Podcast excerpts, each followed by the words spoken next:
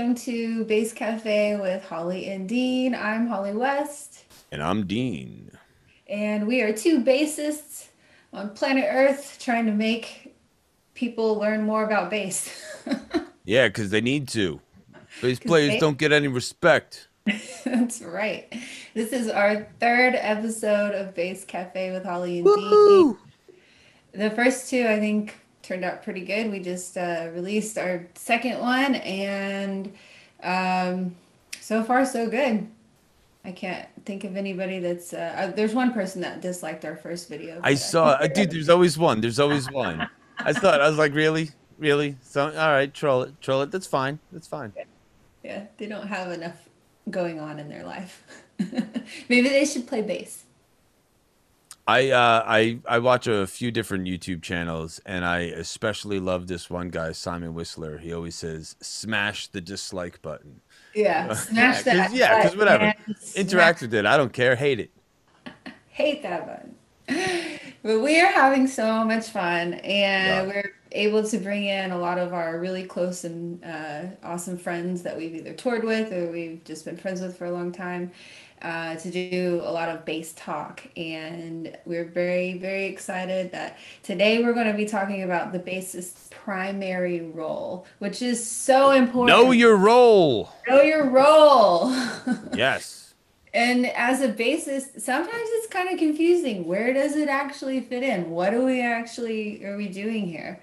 And then later on, we'll have uh, an interview. I did an interview with my friend Pete Merluzzi you don't know him by name, but I guarantee you he's been at some of the best concerts that you've been a, you've been at. He has toured with some of the biggest names in the business. He started out with Our Lady Peace, and right now he's on tour. Well, he works with uh, with Judas Priest. So you've seen him you've you you know you might know his voice uh, if you ever went to the slash shows. He was the, the he did the opening uh, the opening voice for slash shows. So yep he's been on tour with slash and so um, let's see acdc uh, guns n' roses all those people. So i wanted to talk to him about since he's been a bass player since he was a kid i wanted to talk to him about how he perceives bass players and being with some of the best ones touring all over the world, how what he thinks, uh, who who he thinks is up to par. Right, out of all those legends. Of all those legends, who's the best one? um, so like I always look at like we're talking about the role of a bass player, right? Like for me, I say it all the time. Like it's what makes the hips shake, you know? And because of that, we have to find our dead groove, if you will. yes. Um, yeah, we have, we have to find our groove, and like sometimes that's it's a really important topic that not everybody like attaches. When you open up a book on how to play either guitar or bass, right? They don't always talk about what it's like to gel with your bandmates because you're not always just playing on the one. You're not always just hitting a root note. You're not sometimes you're you're floating a little bit. Sometimes you're playing a triplet beat while everyone else is doing four four. Or, you know, when's that that scale run supposed to come in? You know, do you put it on top of the drum fill or do you put it opposite the drum fill? You know, on the other the opposing bar, so that way it stands out more and adds dynamic. These are really important questions. You know. Yeah, and I know playing um, playing in Zepparella, playing John Paul Jones's parts live, that there's a lot of manipulation. There's a lot of there's a lot of his notes that are like I've I learned a few Zeppelin songs, nowhere near like you, right? But um, on bass for School of Rock in Los Angeles, we did a Zeppelin show, and the staff band, you know, we learned some songs and performed them for the kids, and I learned those those bass parts, and I was trying to be overly critical of like, you know, I'm the teacher, so I better play it perfect, you know? Yeah. And I, I really wanted to get all those little things. And there's some notes that he puts in there where he like rushes them like right before the bar, mm-hmm. uh, right before the bar ends. He like rushes these notes in there that are but aren't, but are but aren't on time, you know? like, and and it's just it's so perfect. It add, it adds this element yeah. to the music, you know, when you know where to play with your band. Yeah. Yeah. And, you know, if you play with a really, really good drummer and you play with somebody that you really connect with, that's another thing that just helps. I've been very fortunate to play with some really awesome drummers, and it makes a big difference when you're when you're trying to really push those boundaries of, of the music that you're playing. Especially when I get a gig playing bass, if I don't have a good drummer, then it's a full time job. It is a full time job It's because full time job because you're like, marrying everything. You're putting everything together. So and I'm so hands on. I'm like, you know, even though a lot of my gigs are like stage techs, um, too, right? I get stage tech gigs or playing gigs. When I'm playing, if something happens, I like I'm like half a tech. Like if the kick drum mic like Mhm. gets knocked out by like the singer or someone running by, I'll be playing bass, walk up and like move it with my foot and like hold it in place. Or if like the drummer's kick drum starts like beefing forward as they hit it, I I walk over and I put my foot in front of it and like move it back and like right. So if I get a drummer who can't hold the beat, but I'm a bass player who's willing to be your cinder block, like literally, like it, it's it's just a hard job. Like it's bad enough when you have to face away from the crowd and go and you know fix the on stage catastrophe, but then to go and like, come on, dude, like get on the one, like you know, like anything like that, trying to coach a drummer back, you know, and to take away from the show for that, that's just like hard, man. It's really hard because the bass and the drum, I mean, it's the backbone and the heartbeat of the music. And so if they're not syncing together, it's it makes your job really hard. Yeah, and I usually tend to be a part of bands that are where everyone is like a mini composer of the show too, right? Like the best bands are the ones when you don't have to talk and Mhm. you can just communicate, right? And you have to like uh what is it called? Like web and flow with each with each other. Yeah. Yeah, you have like silent communication. I have that a lot with um with I mean with everybody that that I'm on stage with. Uh because you do have visual cues for certain songs or pretty much every song you always have visual cues as well as audible cues. Uh, but when you want to go up to somebody and rock out with them, I mean, you go up there and you rock out. You don't be like, "Can I go rock out, rock out with you?" You know, it's just Right. you you all work together to put on the show. And But um, and that's so the other thing. Like I always want to go over to my drummer to rock out with him, not go over there and like tell them what to do. get do. him to find the groove, you know, or like, you know, remember when the cha- like Yeah, sometimes that stuff happens, but that's like when you when you're the team, right? When you're yeah. when you're building together. That's different, but Yeah, but I think both of you have been pretty, or both of us have been pretty fortunate not to have to not anymore, man, but but back in the day all the time. All Yeah, the time. yeah. Yeah, I think it'd be better to practice with a metronome than a bad a bad drummer. right. And to be fair, I mean, who knows? I probably wasn't even as great of a, you know, a, a bassist either at those those points, you know, but you, it's all about coming up, you know, and working. Um, Yeah. but yeah, so one of the things that I've played in a few punk bands on bass. Um, I played with the Independents in 2015. I did a six week tour with them. That was really cool because I had never even really known that band Mhm. um, too much. Like I, I knew him from playing shows with them because I did punk rock tours with Darrow Chemical Company and stuff. Um, but when I got that gig, I learned so much about how to approach bass differently because all right so i'm like mainly i was raised on like industrial music and metal music right? Everything 90s so, so it's like from metallica to alice in chains and nine inch nails and marilyn manson and you know even maybe a garth brooks song here and there because it was the 90s but like maybe one or two new kids on the blocks you know? That's my era I, I definitely used to say sing hanging tough walking down the hallways in Yeah, first okay. I don't even remember those songs, but there you go. Thank you. Oh. I do. Oh, I do. Oh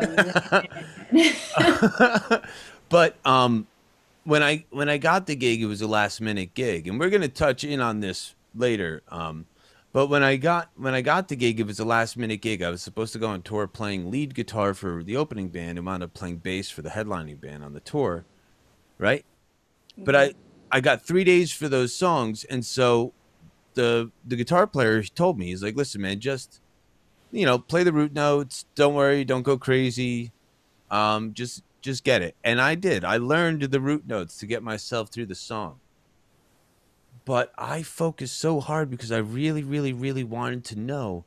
There were so many bass runs within this ska music, right? It's horror ska. Um, Joey Joey Ramone used to manage the band, Mhm. and I just wanted to, you know, I wanted to learn that. I wanted to see where that fit, and it was I I worked on it like the first few weeks of the uh, first week and a half of the tour, like trying to just get everything in place, and it really brought in my perspective. You know, I was a guitar player who had to then play bass for for bands, so I had to like not play bass like a guitar player. Mhm. That's that's a very big thing for me. Yeah. Like I I still am not a hundred percent bass player when I play. I still approach some of it like a guitar player, cause duh. But um, I try and, and learn as many things as I can on where to sit because it is such a different plane of playing. It's not just right there, you know. It's here. Yeah, yeah. There's there's kind of a um a matronly touch, not matronly, how do you say it? Like a motherly touch. Like it's it's kind of a feminine, no, I, I'd say feminine touch. Like it's very just you ha- just kind of have to know, you know. It's like a sixth sense. I don't know Yeah, how you. and and that the same goes for even like crazy tapping stuff. Like you only can tap in those crazy intervals, right? When you see uh in uh one of our next episodes, I'm going to talk about. I did an interview with my friend Kilian Duarte from Scale the Summit, and he plays eight finger tapping, you know, and and uh you still have to know when you can put that stuff in there, where it can go. You're not, you know, you're not always tapping the root notes that the guitar is doing. If you have like a guitar player tapping and a bass player tapping, sometimes you guys are playing harmonies. Sometimes you guys are playing, you know, a counterpoint. Yeah. Sometimes you're doing counter rhythms, hmm you know, like, and then that all the bass, you know, they it helps marry the drums to the guitar, especially in complex music, especially in prog music. hmm Absolutely. Yeah. The technique is really, really important, but your rhythm and your harmony are really essential as well. When you Uh, first when you first started playing, what was the hardest um like aspect of finding the groove for you, if you don't mind me asking? well, I was kind of thrown in, so I really just had to learn how to play the songs, you know, and play, I guess it was the rhythm. I guess it was the playing the right notes at the right time, you know. Uh, I was kind of blind as far as, you know, where I was supposed to be. I just knew that I had frets I had to be on, and uh, this song was in this fret, and then you go to this fret. You know, it was very hard to break out of that box because I was I had to spend all of my time worrying about those songs. And Right. then when I got from there, I started learning more about, um, you know, what the names of the notes were, and then how they work together, and what a scale is, and how you take that scale and you can put it all over the neck, you know. And I think the hardest, I guess, the hardest part wasn't technique. Then it was it was the learning the the the things I needed to learn so that my skill levels were um, I could use my techniques well. Right. Like yeah, in the beginning for me I didn't understand like I'm self-taught. So for the most part, you know, and like research and uh back in the day it was like books, you know, from Barnes and Noble and or going to a concert and then watching the bass player and, or or the guitar player or the singer and the drummer actually watching the whole entire band, learning everyone and how everyone does everything because in order to be a better bass player, right? Sometimes you have to go to the show and watch a drummer, you know, make sure that you understand those maneuvers too, you know. Yeah, actually, I'm I'm still listening to Victor Wooten's uh, book on audiobook, uh, The Music Lesson, and you know his the the guy that visits him, his music teacher. Um, he basically kind of says, you know, if you're a bassist, you're a bassist. It's okay, you're a bass player. But if you want to be a musician, you have to know music. And so it's so imperative to listen to everything that's going around you on around you. It's imperative to learn more than one instrument and to branch out of whatever, you know, you don't you don't want to just be a bass player because if you're just a bass player, then you're just a bass player, but you're not going to understand all of music that way. You need to become a musician.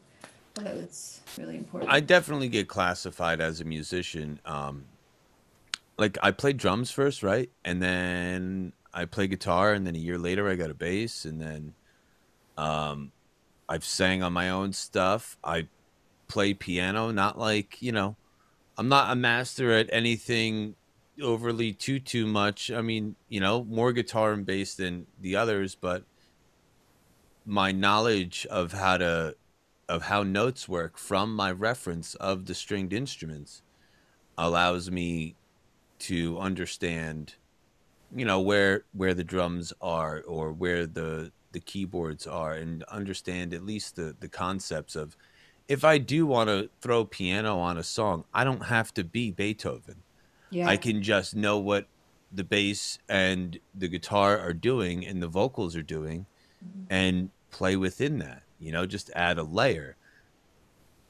You could even just like a lot of bands, they put um, like synth tracks underneath, you know, sine waves underneath following the rhythms and chugs and stuff. And you have to just know what's going on if you want to get that pro production that we always talk Yeah. about. Yeah, absolutely.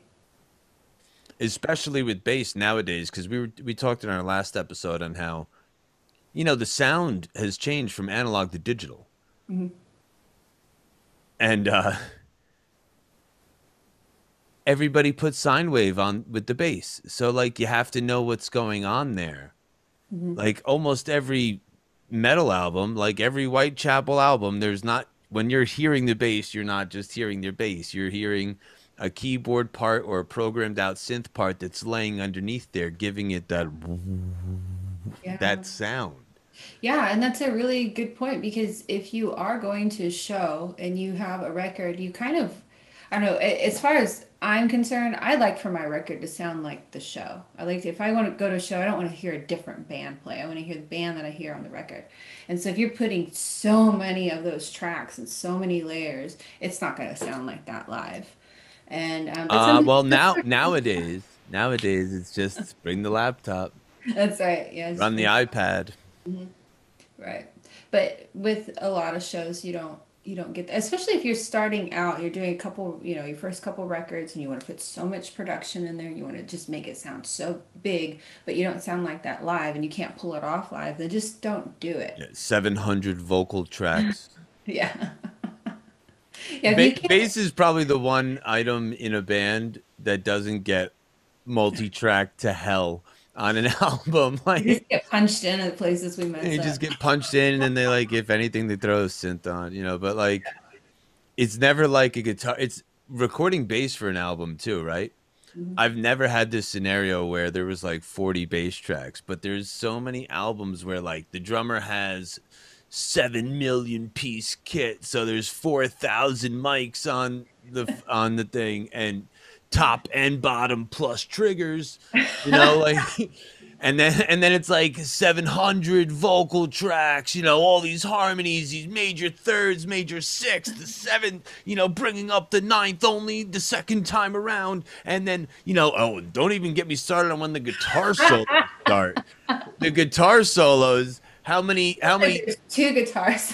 it, it, and two guitar solos, five guitar solos, one in the intro, one in the bridge, one of the outro, you know, and then the dual guitar keyboard harmony going on, and then it's just like, Bass. and then it's just the bass player. All right, see you later, guys. that's that's all it really is, man. Uh, It's uh, so important, right? it's so important.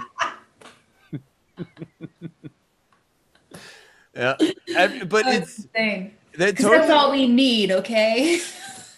hey, keep it simple, stupid. You know, like yes, there are there are bands that have like multiple, you know, bass tracks, approaches, and things like that. But like more often than not, it's I've never seen an album. I have never seen an album that has like 40 bass tracks. I've definitely seen albums that have 40 guitar tracks.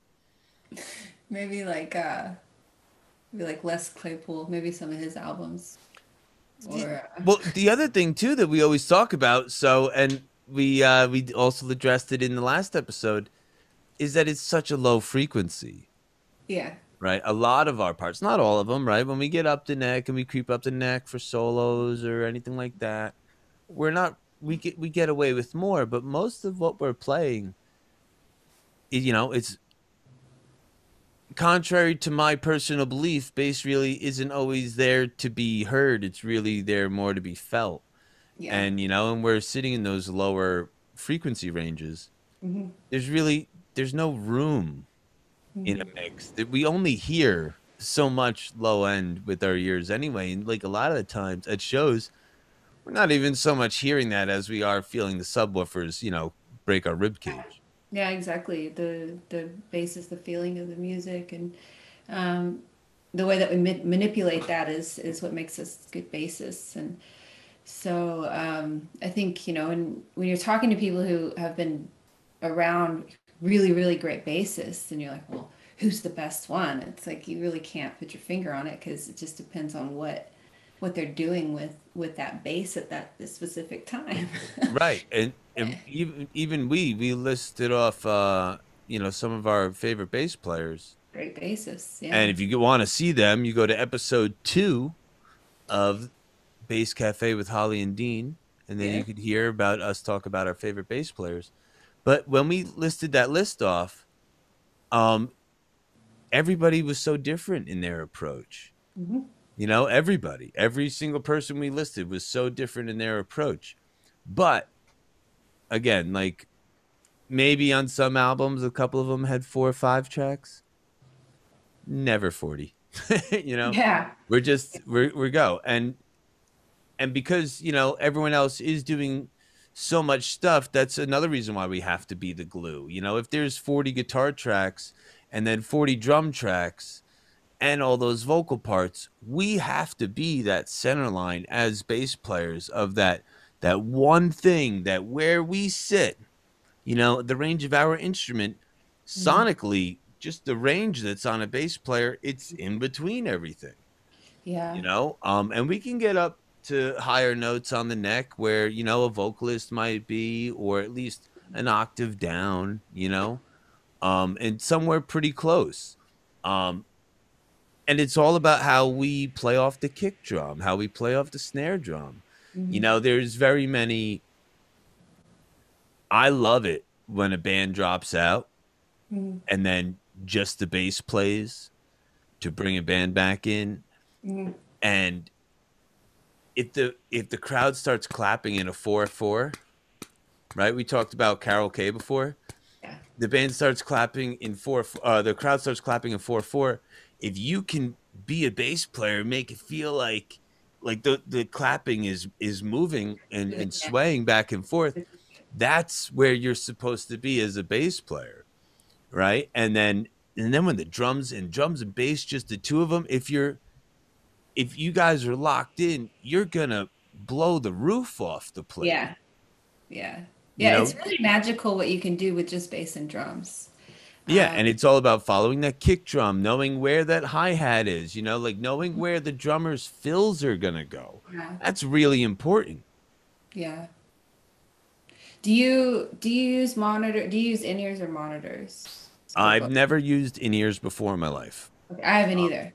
um What do you I was what do you I was gonna on- get them for for Nita, um, but we didn't we didn't really use them. Uh, like if, if there was ever like a bigger thing, like that's gonna be my next expense.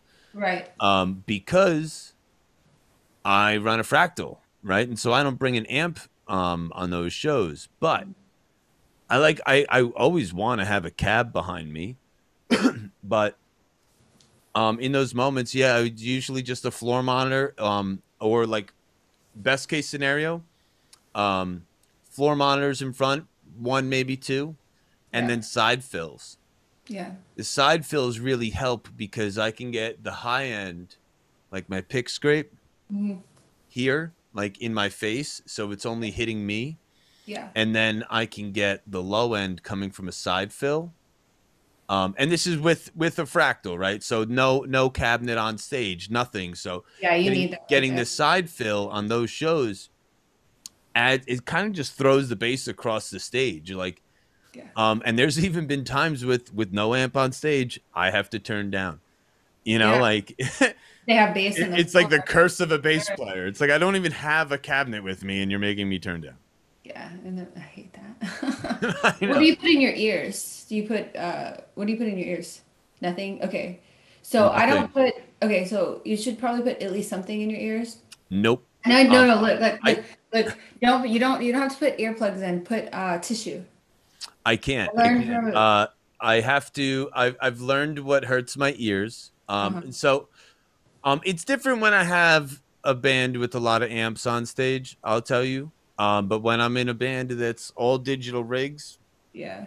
You didn't it's not really as bad as you think you just Yeah. just don't get really close to the china um yeah, that's yeah, exactly. it's honestly the only thing if i do wear an earplug uh-huh. it's because i'm playing on the side of the stage typically where the china is and that's the only time and if i do i put an earplug in the ear that faces the drums if anywhere um Yeah. but but the ear that's facing everything else i can't do it i Yeah.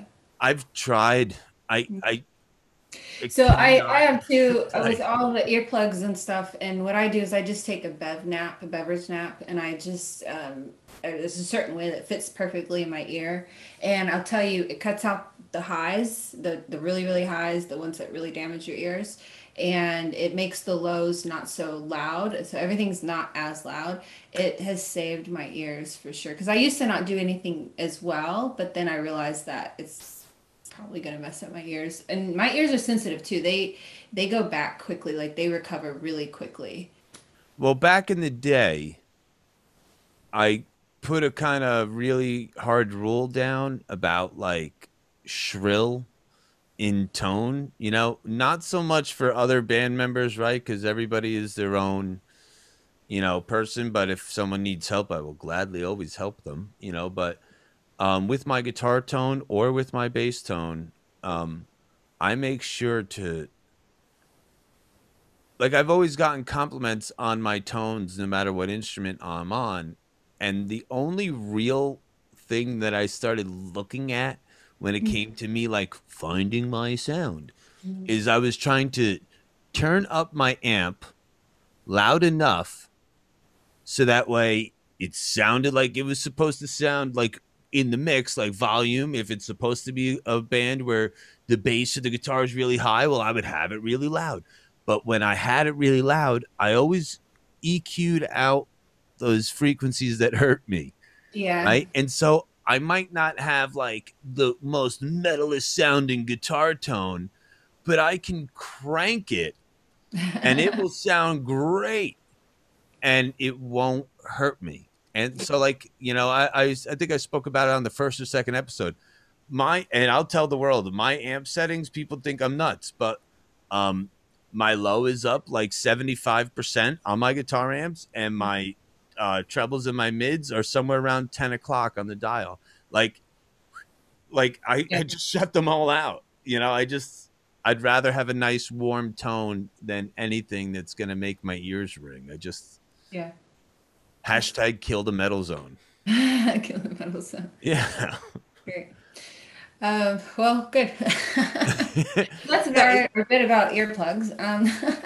Yeah, but no, listen, so many so many people I know swear by them and like it would totally be different for me if I had in-ears Mhm. too, but I also I get nervous about that cuz I hear lots of people tell me that they have issues um yeah yeah because they turn it up too loud in their ear, right? you have to know how to work the ear the in ears too absolutely And I've always been nervous about having in-ears and then getting that feedback.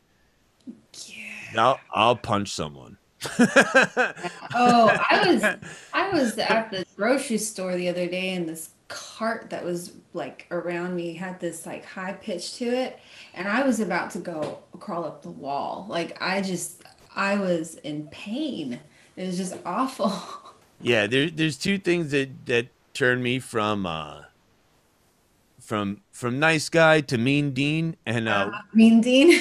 yeah, um, and uh, one of them is like high feedback shrills for sure.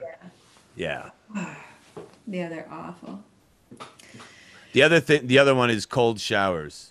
If if if I'm expecting a hot shower and I get like a brick cold shower, I'd much rather just like punch my hand through the tiles than finish taking that shower. That's awful. Yeah. I'm with you. Uh. Yep. So, uh, when I caught up with Pete for this little uh, bass talk, uh, it's kind of funny because we've been friends for o- almost 10 years.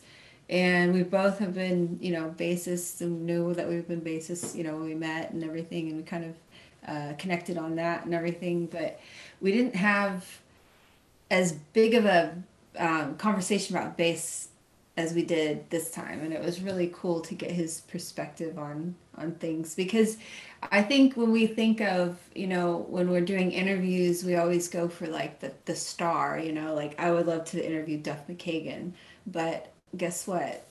Interviewing the person who spent all the time with them and on you know a different part of it and he's also a bassist it's kind of a cool way to go you know cool things to ask as well so. I always find too that when we uh, when we ask questions to the people who work with those people, yeah uh, they tend to know a little bit more about what's going on. You know, like you know how many how many stars I've met, and you like like growing up, and you're like, man, what what strings do you use? And they're like, I don't know.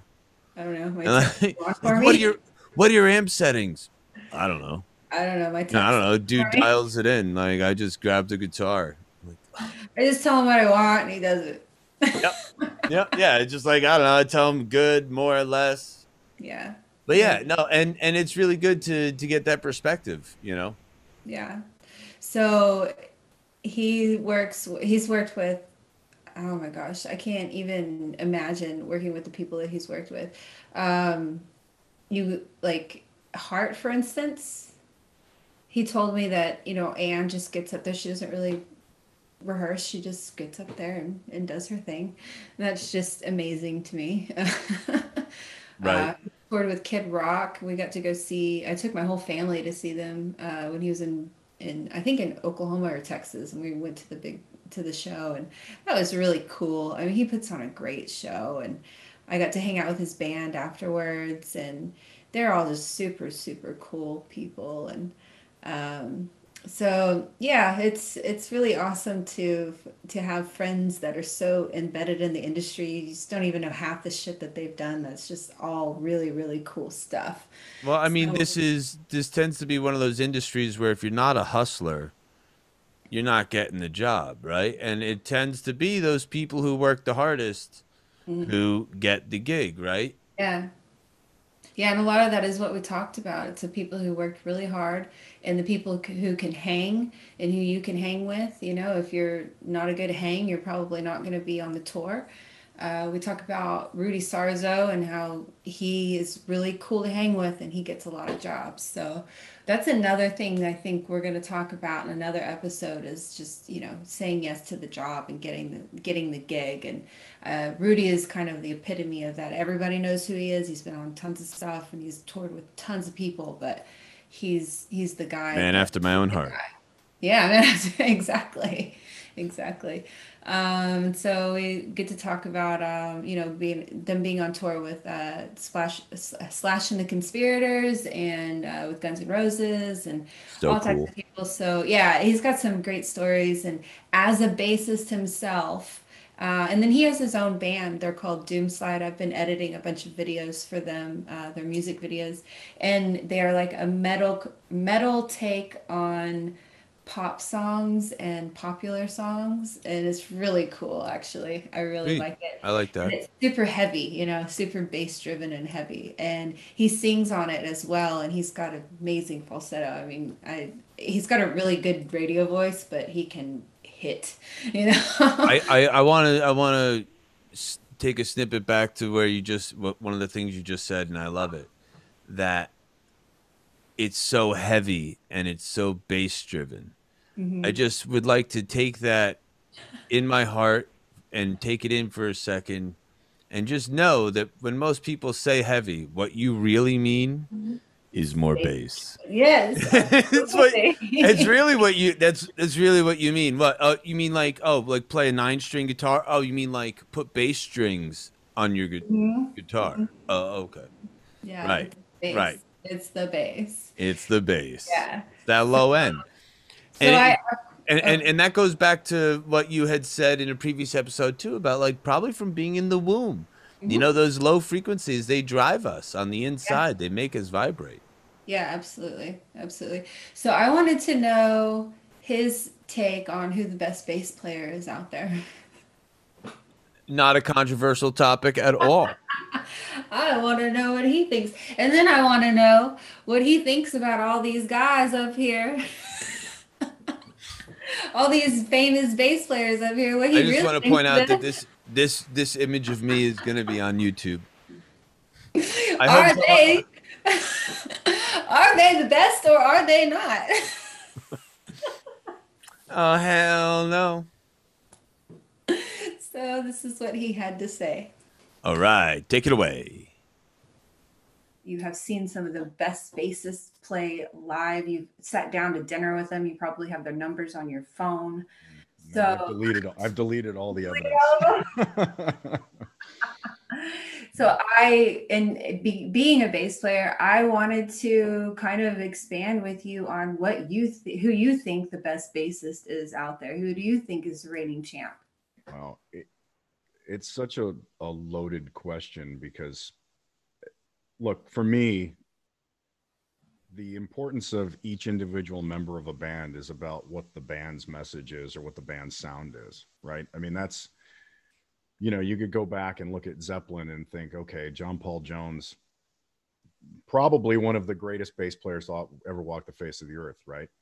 But it's because of what he did in that band, you know, and how he filled every gap that he needed to fill, but never overplayed. His bass playing was so melodic. He was very McCartney-esque in his the melodies, you know, that he would play, right? But he wasn't singing.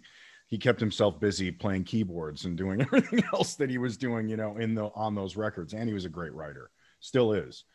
Um, but then I look at guys that are much less credited as great bass players, like Dennis Dunaway from Alice Cooper. Dennis Dunaway may be the greatest bass player that's ever recorded bass parts on records because he's completely unique. There's in all the years of listening and all the music I listen to, I can't tell you that there's another guy that plays like Dennis Dunaway does. You know, he's completely on his own planet. And that to me is probably the thing that makes bass players great. You know, I mean, Billy Sheehan is a great bass player, right? Hands down, probably the most proficient bassist Yeah. that's ever had mainstream success, right? If you were to look at it that way. Um, but is Billy the greatest bass player on the planet? I don't, I don't know. Some people don't like the way he plays. You know, uh, other people love it because he's a shred guy and that's what they love. But for me, it's never been about shred. It's been about what's right for the band. You know, Cliff Williams from ACDC may be the greatest bass player on the planet. Because he only plays what is absolutely necessary for those songs. And live and in on, on the on the records he is the foundation of everything. He and the drummer phil rudd are there's just no more solid rhythm section. Of course malcolm's part of that too but th- those guys you can't you can't knock those guys because he just plays a straight bass part you know that's what he does what the bass was intended for which is hold down the bottom uh, Dusty Hill from ZZ Top is the same, you know. I mean, Dusty plays some badass grooves on those records, you know, and it's nothing complicated. It's not over the top crazy, but man, is it? Could you imagine ZZ Top with anything else? You know what I mean? It just doesn't. It doesn't add up. So I guess it's all about how you know, Ian Hill from Judas Priest. He's another guy. People, I, I think Ian Hill has the greatest gig in rock and roll ever. I mean, he's he's he he has a three foot box on the stage that he stands in for the most part. He plays, he just throws down every night. And when you see them live, there's a lot more going on with Ian's bass playing than you hear on the records and uh, until more recently, I think, right? But Ian is just you know the other thing about a lot of those guys is they're just the nicest guys in the world, you know? And that's the other thing that I love about the my life and the experience that I've had. I've gotten to work for a lot of bands that I grew up listening to. And I, I have to say that I've never really been disappointed by any of the people that I grew up, you know, you know, putting on a, a pedestal as a as a as a young musician or as just a music fan, you know. So I'm fortunate in that world. I've had other people that I didn't care for at all anyway, kind of live up to exactly what I was expecting. But it's um, it's so nice when you get into that world and you see these guys that just when they step on stage it's just it's perfect. So they don't have to play a lot of notes. They don't have to be you know they don't have to be you know tapping and you know slapping and popping and you know whatever else. It's what's right for the song you know and what's right for the band you know i mean could you imagine acdc with a with billy sheehan playing bass it'd be idiotic you know um, so I think it's just about what's right, you know, for the sound, and, and that's that's not for any of us to decide. You mm-hmm. know, that's for us to listen to and go, yeah, I I get that. Yeah. You know?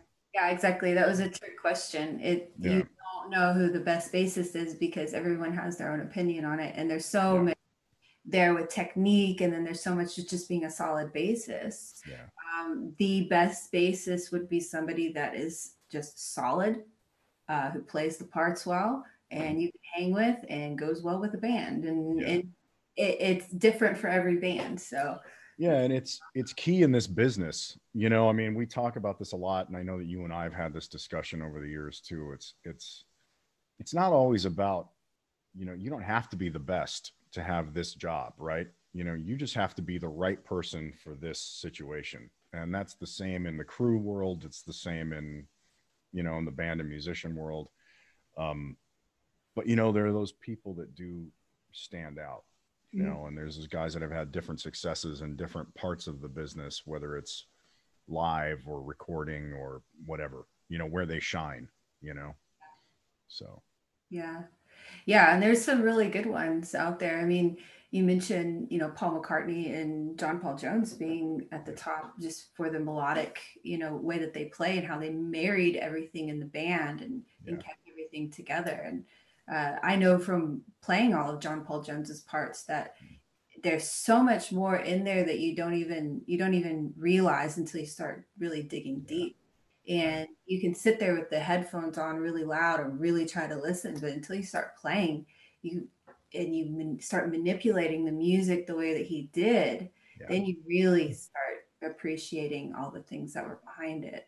Yeah, I mean, you got to remember two things about those guys. Is one, McCartney was also a singing bass player, mm-hmm. which a lot of people don't give enough credit. Not to, of course, Paul gets all the credit in the world, but the the reality is, singing bassists it's a challenge in a lot of ways and you know this i mean you do it you know and it's when you're playing counter melody and you have to sing something completely different than what you're playing it's a lot different than strumming chords and mm-hmm. singing a melody over the top of it when you're actually playing something that's counterintuitive to that whole thing um, a lot of people don't get credit for that you know yeah because a lot of bass is melody. It's not just you know one single note.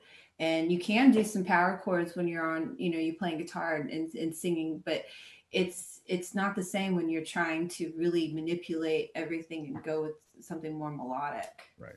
And there's you know the guys that the guys that stand out to me i mean the reason why i started i'm a huge kiss fan as you know and one of the reasons why i started to play was because of gene.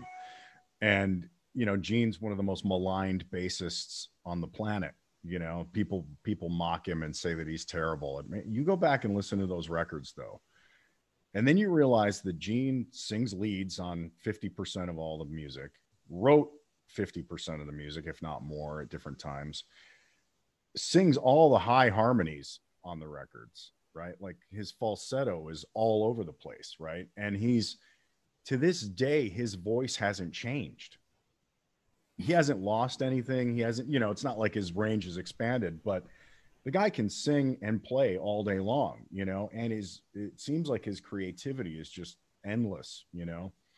Um, there's you know, Geddy Lee is that guy. Like when you sit and think about what he was doing and playing and singing at the same time, playing keys, playing bass, and singing, it's kind of ridiculous, you know, when you think about how separate his brain is when he's doing all this stuff. And I mean, I can't comprehend that as a bassist. I I sing, I play, but I struggle to do both at the same time. So it's one of those things that you know, you got to give people the credit where credit's due, you know, and that's a nuance that a lot of people don't talk about. Yeah. You know?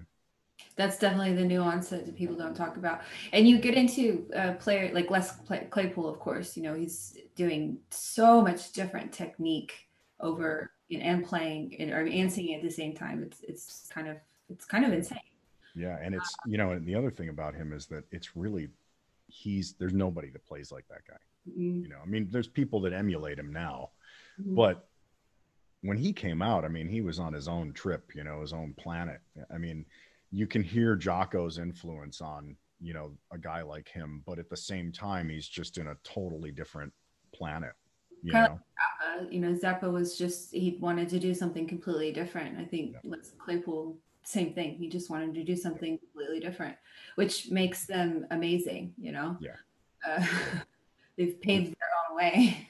Yeah, I mean it, it's it's hard. You don't you don't find too many acts where the bass defines the sound of a band, right? And uh, or a player defines the sound of something. I mean, James Jamerson maybe was one of the first, you know, Motown, and and it's funny to think about that because when you go back and learn James's stuff, it's it's his note placement, it's his melody.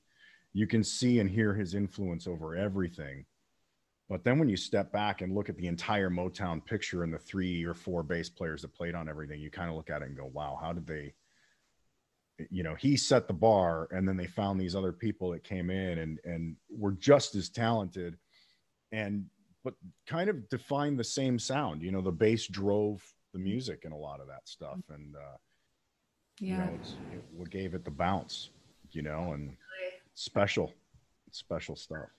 Yeah. Um, John Deacon uh, did a lot of really awesome stuff, and yep. Queen. I mean, he's just. Eh, I was learning some Queen and didn't realize how intricate his work was. Duff McKagan as well. I've learned a lot of uh, Guns N' Roses. He's extremely intricate in the way he plays. Duff's um, got a style of his own too. You know, another guitar player that turned to bass you know his punk the punk influence is all over his playing yeah and you can tell his punk influence by the way he uses his pick it's all kind of downstrokes and it's just yeah. low and he's just total punk yep. but he, he turned that those bass lines into something you know super memorable yeah bass lines are noted as the best bass lines in rock and roll history just fits the songs right he he found the gaps he played what fit he was he's got melodic aspects to his playing. He's got he's got a great percussive aspect to his playing without it being that slap and pop thing. Yeah.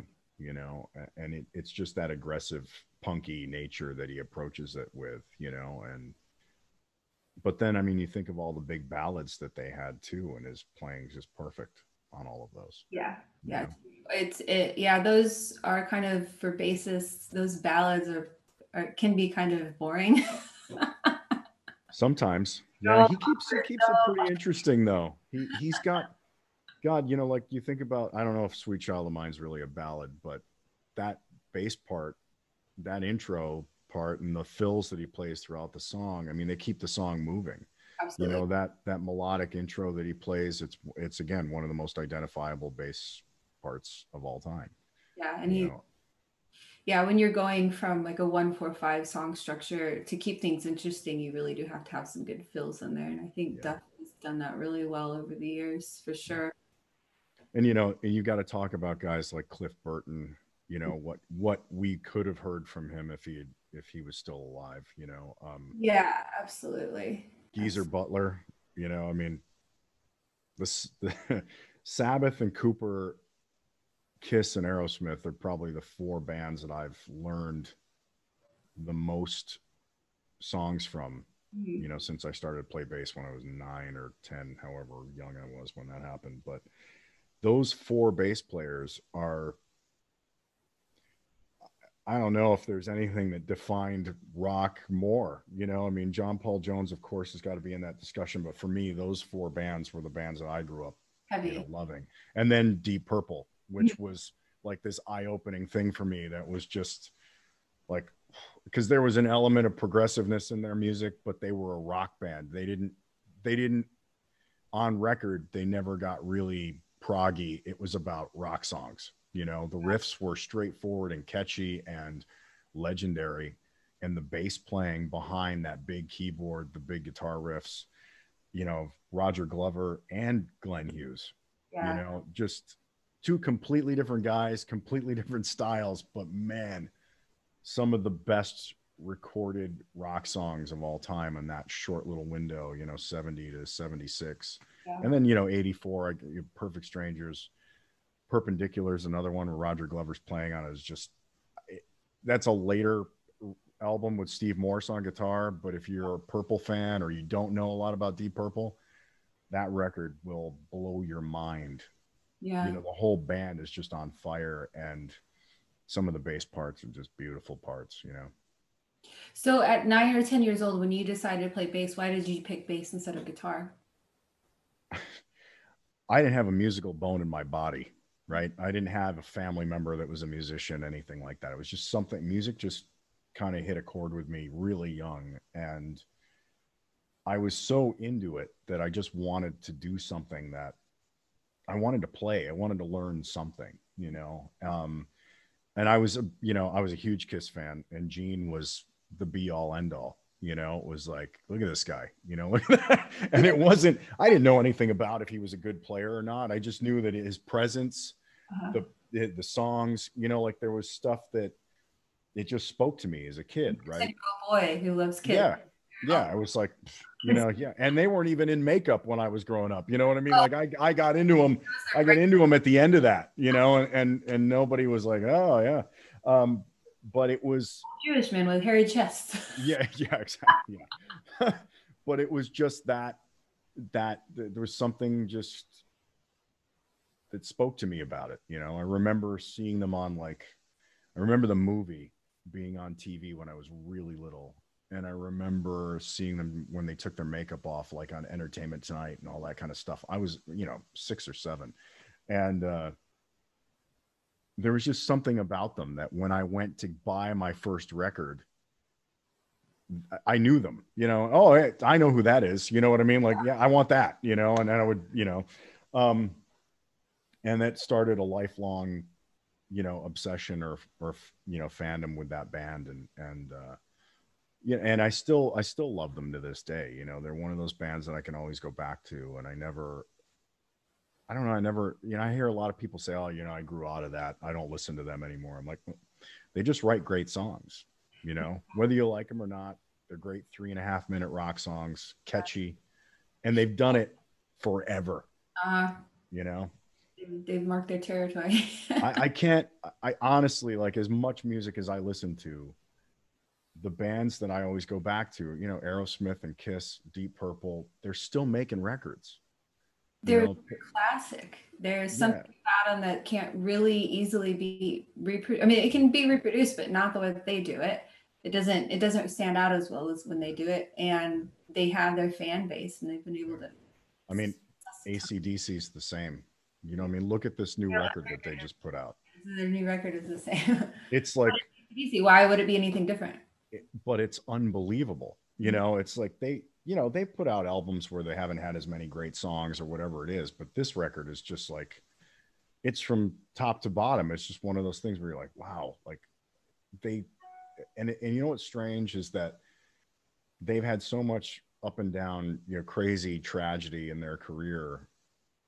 And successes and tragedies happen and it's like they're if they get hit with something, they come back even stronger Yeah. and it's just that's an unbelievable trait that a lot of musicians do not have you Yeah. know Yeah. that, that's something that i have to give them you know huge tip of the hat you Mhm. know and it, it's i can't pick another band that's you know got the milestones that they have you know and uh it's you know think about it you know it's just hard it's hard to come up with anything so and it's just a great yeah i love going back to those things. There's something familiar about them. There's something that no matter what you listen to in between it's like this is your base you know? And then is that is part of it because of these guys that we're talking about today? Yeah of course. I mean all the bands that we just talked about have had the same guy playing bass from day you know from their recorded careers you know? And it's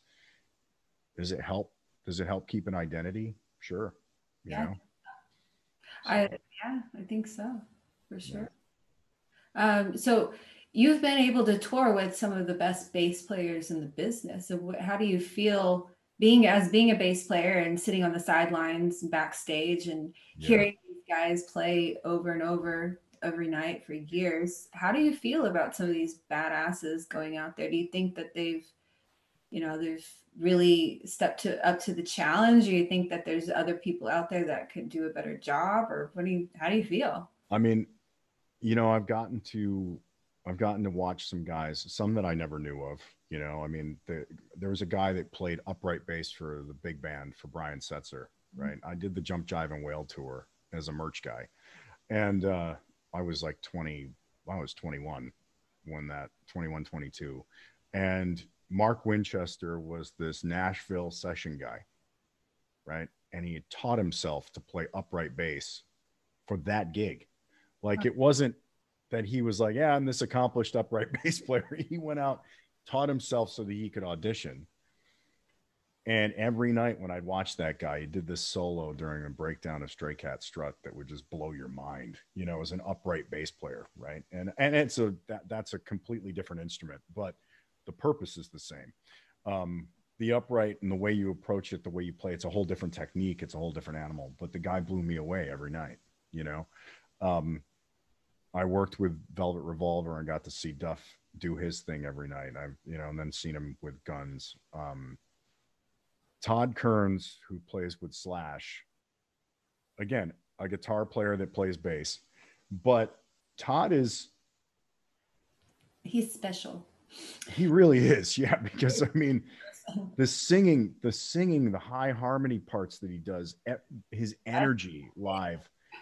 The guy's just a natural born rock star, right? Like, and I, I sat, I've seen Slash's solo band more than I've seen anybody else because I was with him for the first three years of that thing and helped him put it together in the beginning. And uh, Brent Fitz brought Todd in, right? I brought Brent in Brent brought Todd in. And when I saw Todd perform for the first time, I'm going, like this guy. And we used to call him that. We used to call him the secret weapon, you know, because he's just the secret weapon.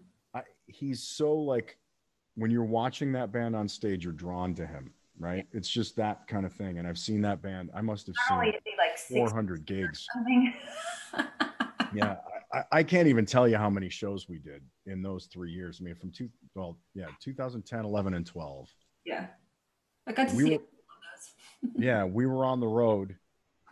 We were on the road for 10 months a year. Mm-hmm. You know, I mean, we did, we did shows. And, you know, the other thing about Todd is he's one of the most beautiful humans that you'll ever meet. I love him to death. He's one of the funniest people I've ever known I, he and I had a lot of laughs together over the years. And you know, I was also the one that went to the every hospital in Europe on days off with him when he had his, de- his detached retina. You know, I mean, we would sit together in emergency room waiting rooms for nine hours. You know, and just like, uh, but you know, we we were making sure that he was okay to keep going, or if we had to get him home. And the only way to do that was to see a doctor every day. And it wasn't like we could just we weren't in places where there was a doctor who was an optometrist that was a rock fan that we could call and have come in. So, yeah, we spent a lot of time together just in the oddest circumstances, you know. I got to see him at NAMM this year. I got to give him a hug, say hi. Yeah. him and I just saw him. I just saw him last month. I went out there and uh, visited for a couple of days, and we got to sit and have a coffee together with all with with him and Brent and Frank Nice. And uh, we laughed. You know, it's just you pick up because we have this bond. You know, we spent all this time together. I mean, it was I spent more time with them than I did with anybody else in my life those three years, you know, and uh, it was fun because those guys were the guys that on days off, like we were always together. You know, we would go and do things together. We would go have meals. We would go to record stores. We would, you know, whatever. We, you know, go and see things. That was what we did. And I mean, I took that whole band to the Vatican. You know, it's just one of the weirdest. It was a. It's just such a weird moment. Yeah, you know, Slash and Miles and oh, it's just the weirdest thing, you know. But uh those moments were great, you know, those are great moments, you know. And uh I used to we used to have this thing together. Uh I guess it's an important thing to understand Todd's sense of humor and his just his gift, right? Mm-hmm. So for years, the first two years of the tour, I mean, they would open with Ghost most most of the time so there's this big drum fill, and then the guitar comes in, and the bass lays back right until the verse kicks in. Mm-hmm. So I would do my intros. Mm-hmm. I would do the you know you know that whole thing, and you know, are you ready to you know that whole that whole. If anyone's listening or watching or listening, and they've been to a slash show, this was the voice behind the hello. The solo, the solo bands, and I was only doing it as a tribute to McBob, who had done it for years with Guns N' Roses and Velvet Revolver, because he wasn't out with us. So for me, I was the only one that was like, "Hey, uh, you got to do this," and I'm like, "Radio voice." oh yeah, so I just went up and did the whole, you know. But I mean, again, huge Kiss fan, and McBob's whole thing was always kind of like making fun of the Kiss intro, right? Like it was kind of like a tribute, but you know, tongue in cheek way of doing it. So yeah, I just went up and I was like, yeah, all right. And in the beginning, we didn't have a band name. Mm-hmm. So it was just Slash featuring Myles Kennedy and these other guys, right? So every night I would just make up a band name. And if you if anybody has any of the live recordings from that tour, you can listen to them all and they're a different band every night, you know, and I just kind of and whatever it was, I tried to come up with something that would make Todd laugh mm-hmm. before he would go into the to the song because he you know he would hear me in his ears you know and and i would even go over sometimes i would start talking to him while he was supposed to be you know and just to get him just to get him laughing before it started you know and that was um that was the relationship that we had and we're that's why we're still friends now you know and i i admire him so much if you don't know who todd kerns is just go buy the toque records he has and, his own Canada Day. Canada. Yeah, yeah. I mean, he's yeah. He's got his rock rock star on the Canadian Rock Hall of Fame, and I mean, the guy he's He's amazing. I yeah, I definitely want to get him on the show for yeah, sure. Yeah, and you know the Toque the Toque song, the the original song, uh, is never enough. Mm-hmm. It, it's one of the greatest, I would say, melodic rock songs that I've heard in 30 years mm-hmm. and and it's you know it, that's an that's a tribute to all of them in the band but todd's vocal is the part that you're going to sit back and go wow and just you know he's just a great rock singer you know and he's on the new dave ellison record he's he's popping up all over the place now like people are starting to realize like this guy's you know he's the real deal yeah um one of the other guys that i have to mention in here who I think that doesn't get the credit he deserves is Rudy Sarzo. Rudy, yeah. Everybody knows Rudy. Everybody loves him. If you know him as a person. He's just this beautiful, beautiful person. I, I honestly, I don't know anyone who uh, in this business that I think has a bigger heart than Rudy Sarzo, right? And I don't know if that means anything to anybody, but Rudy's always been maligned as he's the live guy. He's not on a lot of records, you know, whatever reason. It's just been the way that his career has gone. But I will say this when you listen to Rudy play and you listen to the variety of what he can do and how he throws down, Rudy's one of the most talented bass players that you're ever going to come across. Yeah. Um, but you know, people give him this hard time about, well, he's always on tour, but he's never on the records. Well, you know, let's let's look at it from another angle who was the bass player that played on the record then and why aren't they out there probably because they were an asshole that nobody wanted to take on the road with them you know and rudy is not that guy rudy is you know he's played with ozzy he's played with quiet riot he played with dio he played with whitesnake it's He's in the Guess Who. And I got to recommend him for that gig, right? And that's, and we did Monster Circus together in 2008, 2009. I got to put together a band of guys that I grew up listening to to do this Vegas show, right? And for all the wrong reasons, the show didn't happen and it didn't last because there, you know, too many cooks in the kitchen, backstabbing bullshit from other people. I mean, one of the guys that I brought into the show was involved in that. And I, and he's a guy that I grew up listening to. And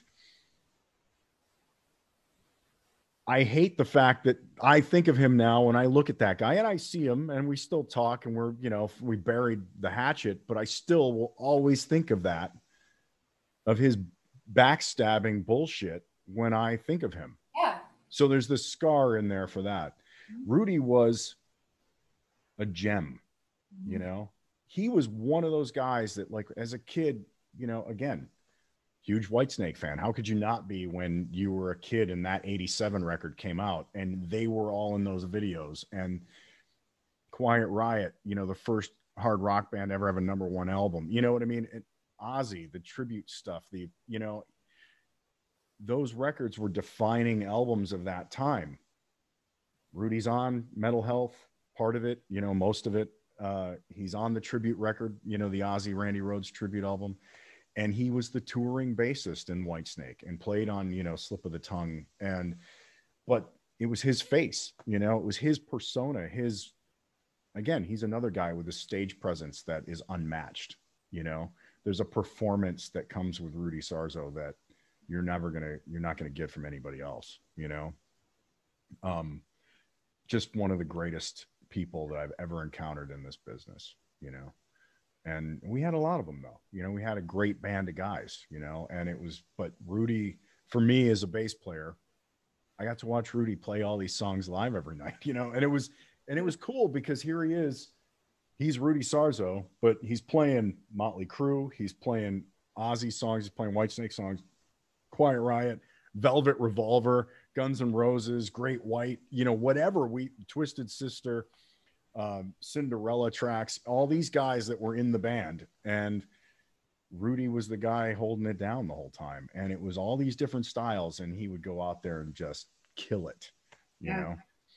And I, you know, there's not, there's a guy that if if all I ever did was get to tour as a bass player, Mhm. I'd be I'd be okay with that. You know, I'm getting to play live. I'm getting to play in front of people. There's a lot of guys that, you know, you could be a great session player. You could be great in the studio, but again, if you're if you don't fit in, you don't go on the road. It's You true. Yeah, and that's kind of how I wanted to encompass that last question as well. It, it, it, there's nobody that's going to be the best out there. It's really just who's right for the job and who's a good hang. Um, if we did this whole thing on YouTube, Zepparella, and uh, we did this like uh, uh, like tips for bands, and um, it was like fifty something tips for bands, and it was basically, you know, you, you've got to be a good hang. You've got to be cool. You've got to play your part. You've got to be part of the band. You've got to know your stuff. You know, independently, you need to be a good bassist, but you also have to be a good musician and a good team player.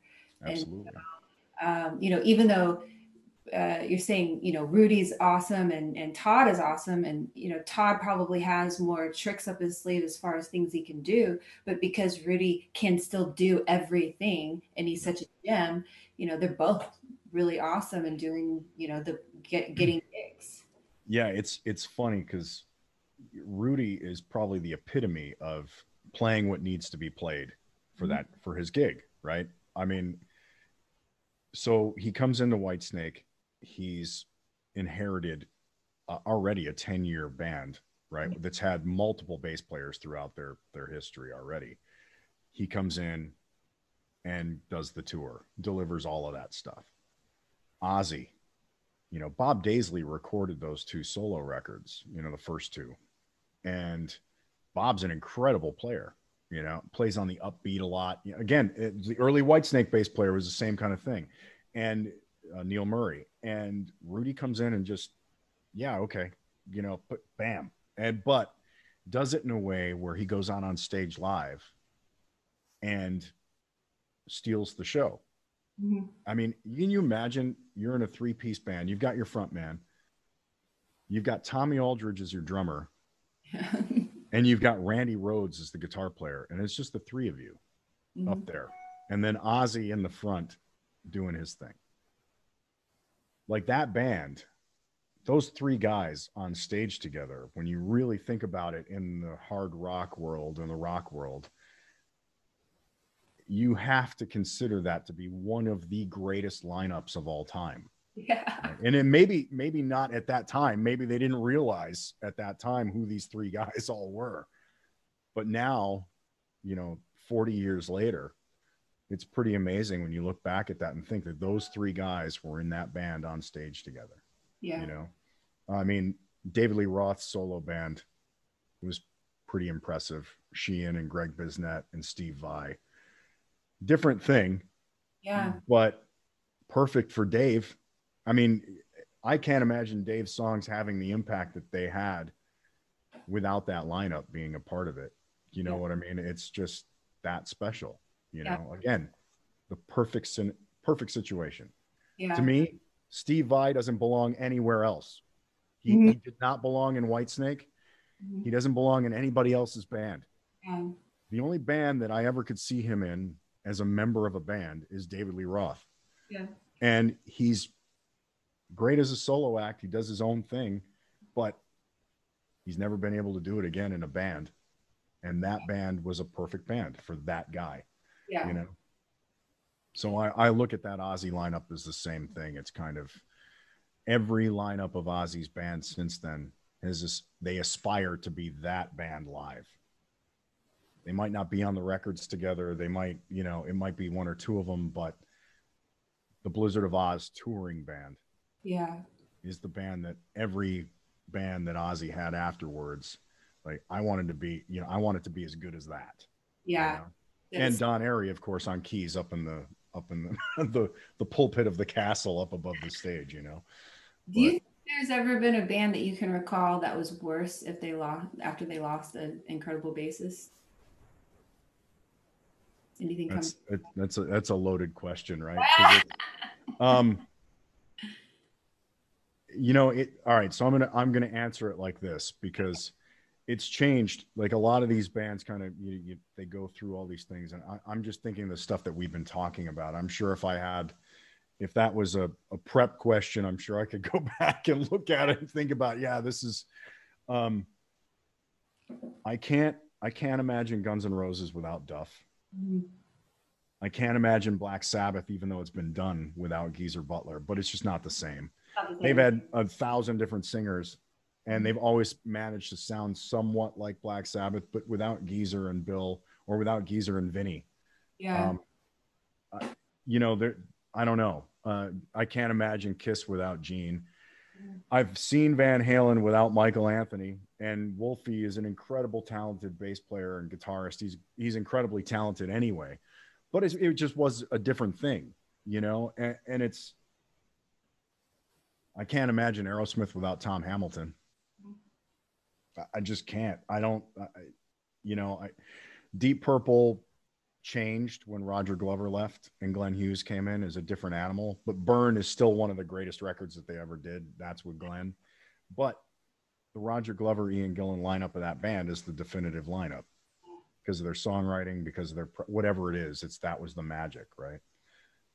I, I don't know. I, So you're saying bass is important?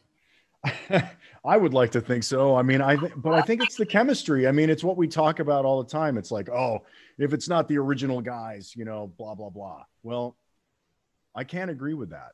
Yeah. I do think that bands have succeeded in going on without the original members, and I'm a fan. I'm fine with that. You Mhm. know, like I want to hear the music. yeah. right? I mean, I even loved going to see lineups of Thin Lizzy without Phil Yeah.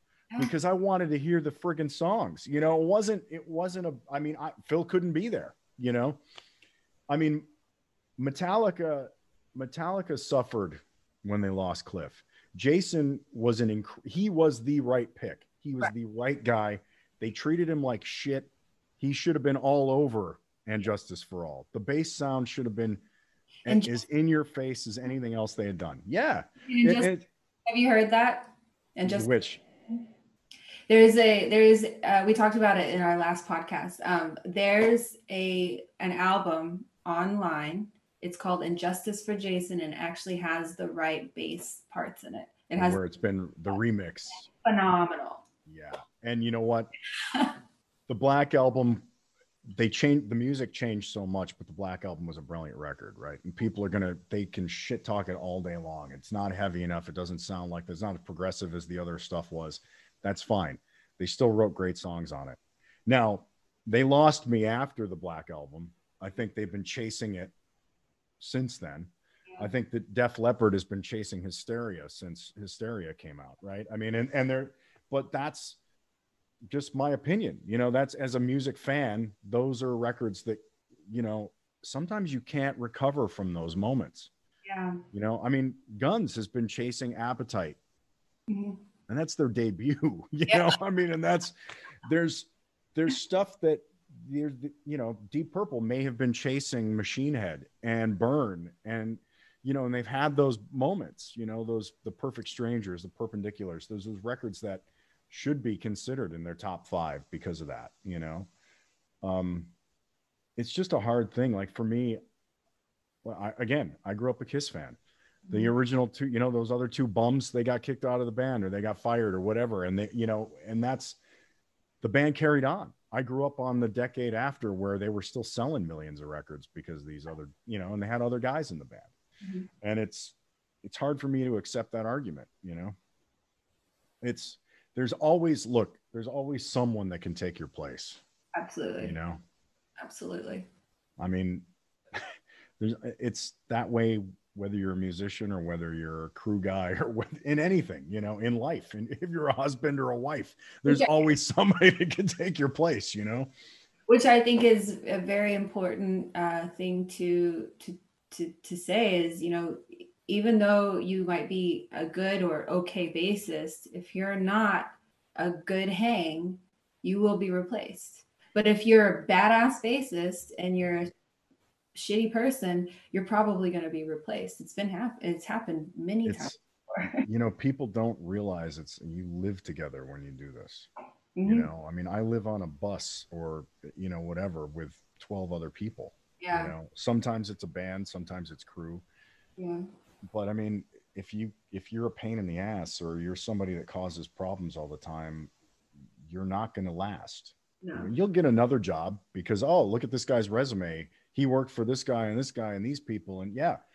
But sometimes that that doesn't last because of who you are, you Mhm. know, and that part is uh you know, it, that's the that's the mystery of the business, right? That's what it comes down to in the end is um, if you fit in, if you can live with everybody else, you know, if you can do that without being a, a nuisance.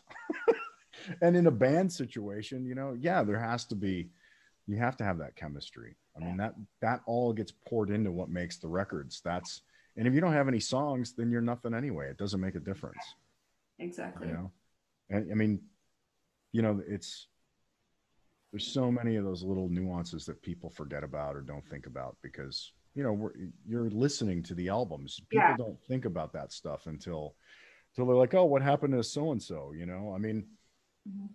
The guy from the rival sons the original bass player he was phenomenal i mean when you listen to those first few records you're going you're like wow this is this guy was again off the charts That's you know, on his own planet. But Yeah. they found a guy to take his place that is just as amazing. And but that guy set the bar, right? So this this helped define our sound. We have to have somebody that can do this, otherwise, you know. That's true. So Awesome. Well, that was some really awesome information from you today. I really appreciate your. information. Oh, I've given you information that you didn't know about. Yeah, I'll tell you what. Before we leave, there's one guy that I suggest people check out as a bassist. Mhm. who most people probably don't know. Um, there was a band called Union Mhm. for a very short period of time at the end of the 90s. John Corabi, Bruce Kulick, Brent Fitz from Slash's band before anybody knew who he was. The bass player's name was Jamie Hunting. Okay. Jamie has played with Roger Daltrey since then. He played with Vince Neil for a little while with Brent. Um, Jamie's his own, you know, guy. I've never really met him. I've just heard crazy stories about him. He's just, you know, one of those kind of guys. But as a bass player, the guy has his own unique approach to what they did. Uh, he's a piano player as well. So there's definitely some interesting aspects of what he chooses to play behind music because he looks at it uh, from a melodic standpoint, but as a, but with a real sense of bass. And if you listen to what he did on those two studio records, Okay. um, they're it's mind blowing, right? Like there's just some moments in there where you're like, what that? Where did where did that come from? You know, like where who even would think of that? You know, to put that in there, and just hugely underrated. Under he'll never be heard. You know, those records are you know they're already obscure and hard to find, but there's a lot of talent on those two albums, and uh, his bass playing was huge, huge on those things. So definitely something to check out if you're a bassist. Okay. For sure. You Well, thank you so much for your time. Yeah, it was fun to do this. So that was my awesome interview with Pete Merluzzi, who has been on tour since he was at, out of college, pretty much, and then he became a tour accountant and you know tour manager, and you know, he's just he's he's done it all and seen it all. So pretty good insights. Uh, yeah, and and making sure that we all know about the total package. Yeah, the total package of a bass player, it's not just that you can play the songs. It's, you know, you've got to look the part for the band, you've got to play the parts well, you've got to be a good hang, you've got to, you know, know your role as a bass player. you have to Right. know all of that stuff. And and that's kind of what this show is for. It's it's to kind of open eyes where, you know, if you're if you're going to play bass, you might as well play it right because it's a big instrument and it's big shoes to fill. And some of the people he he named are some of the best electric bassists on the planet and i think that uh, some of the ones that he named are the underdogs as well are just you know you really have to take into account that there's some people out there that are doing some big stuff And I'd like to point out too, you said uh, you just have to, if you're going to play bass, play it right, right? That's subjective. Just like who the best bass player is, it's subjective. But you know, people always get so heated on who's the best and who's the well, they're all the best, right? It's just who's the best fit. That's what it really means. When you say who's the best at anything, it's really just who's the best fit yeah you know, for that song, for that band, for that tour, for that album.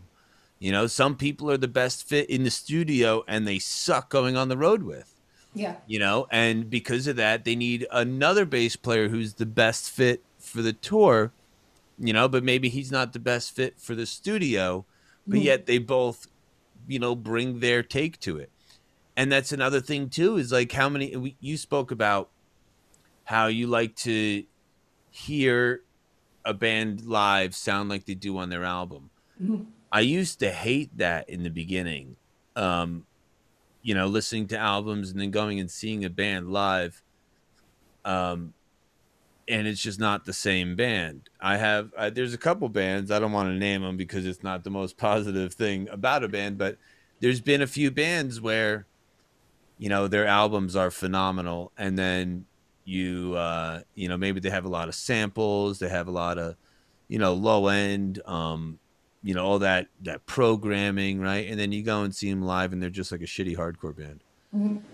You know and it the songs don't sound anything like that. Um yeah i that's my biggest pet peeve in rock right now is the the bands that don't really look like how they sound.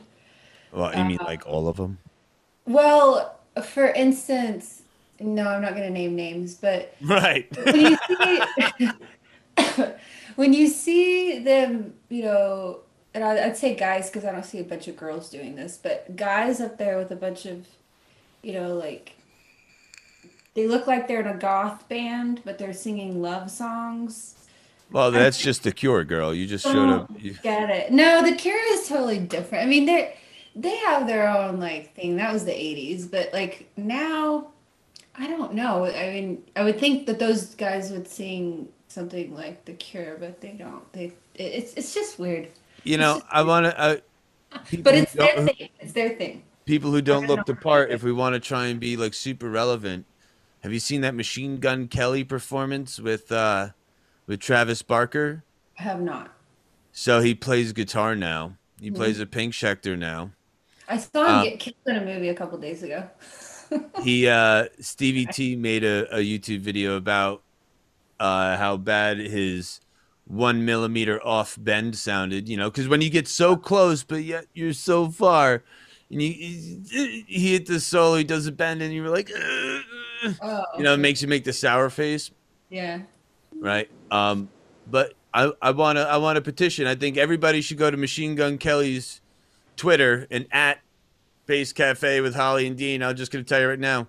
I take it offense that when he did that performance that there was no bass player and he played guitar like shit like that. if he had a bass player, maybe the bass player could have done a bass slide and saved his solo. No, no live bass player. No respect. No respect. yeah, I mean, I understand, you know, you want to be I mean, I don't mind two That's pieces. two S bombs in this episode, by the way. I, I don't know if I'm feeling froggy. Feeling froggy. Yeah, I think feeling- I did one. I think I did one. Hmm? Does that help? Does that hurt us? I don't know, but Nah. Anyways, um, so so yeah, basically you've got to have the full package. If you get the bassist primary role is to have the full package. Yeah. Pretty Yeah. much. Be be the total package. Like and this just like a lot of our our tips and tricks, you know, everything is focused at the viewpoint of a bass player. But all of this can be taken across like a lot of these morals can be taken across all band members, Mhm. right? Everybody needs to be the total package. That's Yeah. where again we're going to come into well, who's the best? The best fit? Well, the guy who or girl or gal or they or non, you know, they uh they have to fit in every aspect. We have to find the groove. We have to expand the vocals. We have to cover up the guitars. We have to guide the drummer back on if, you know, if if the drummer's working off backing tracks, and I've had this happen, the backing tracks go down. If the drummer has his in ears in, he can't always hear what's going on, even if the backing track stops, unless he like is able to pull it out. But if you're a band that has no amps on stage, and your drummer's working off backing tracks, his drums are probably playing louder than your monitor all the way up in the front of the stage. And there's times when we have to go over there and be the visual cue Yeah. with the drummer to get everyone, you know, on target. Yeah. Um, it's really, really important. You know, we we become that that glue. That's really our job. I'll, you know, we're gonna say it very many times across these episodes. If you want to be a good bass player, be the glue that binds everyone. You know, and always be willing to cover up someone's mistake when you're in a band. When you're in a band, that's the objective. We're all supposed to work off each other and get each other's backs, you know, in melody and in rhythm. Yep. And sometimes, fourth time, shit happens. yeah, exactly. It's true. Yeah, we look at uh, the way Paul McCartney, um, you know, uh, plays his bass parts. John Paul Jones plays his bass parts. They're they're marrying the music. They're marrying the bass and the drums and the vocals. They're marrying everything together. They're really um, making sure that the, the glue is there. And I think they they figured it out. You know, those two definitely did. I love it too because for a bass player, and we talked about this a little bit in the first episode, we have different ways that we can add bass to a song, right? You can play an upright, you can play, oh man, like one of my favorites, Pink Floyd and the fretless bass. Yeah. Um,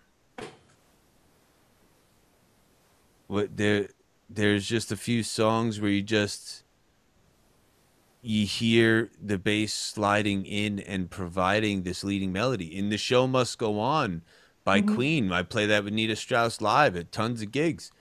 That the the intro of that song it's very like a very fast moving not fast moving but it's a very m- like moving bass line, it it speaks as well as providing rhythm, as well as not always moving on the one. You know, some of those um, scale runs they go on a triplet beat Mhm. while the rest of the band is pushing a four four. You know, like that's a whole other aspect of it. You know, being that in between.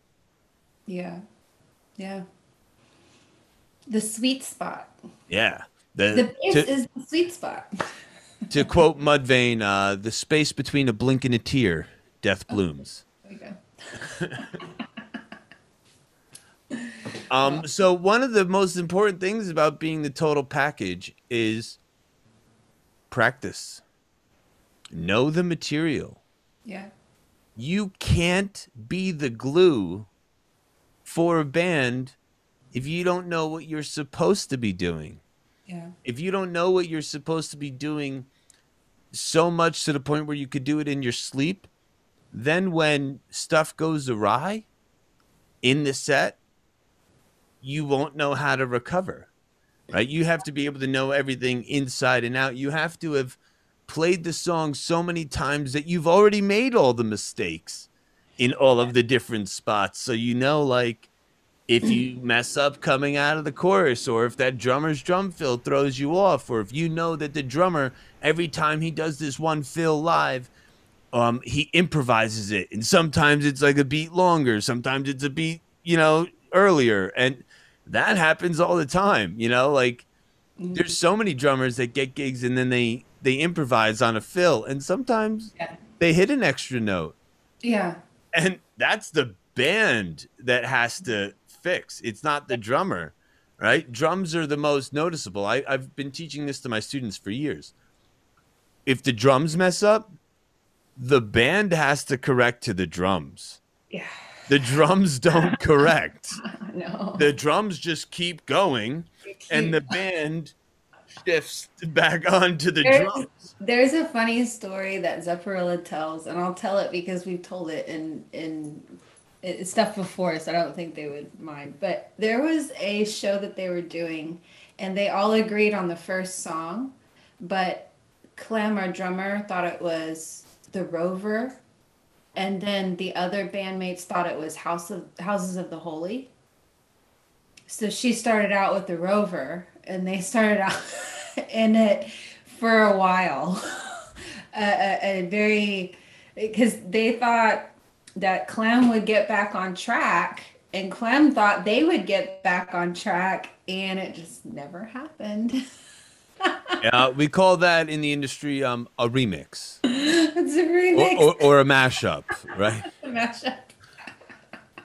the uh, European single edition, the extended producer's cut. the producers got that's what that was. So Uh, yeah, Blues and Jew, watch me for the changes.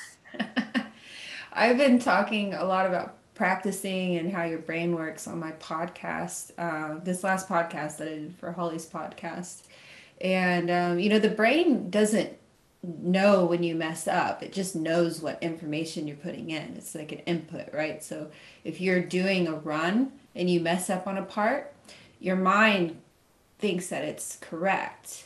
But you know that you need to go back and, and do it, right? So it puts this It's thing. funny. i feel like we just talked about this maybe in a text message or something about sure.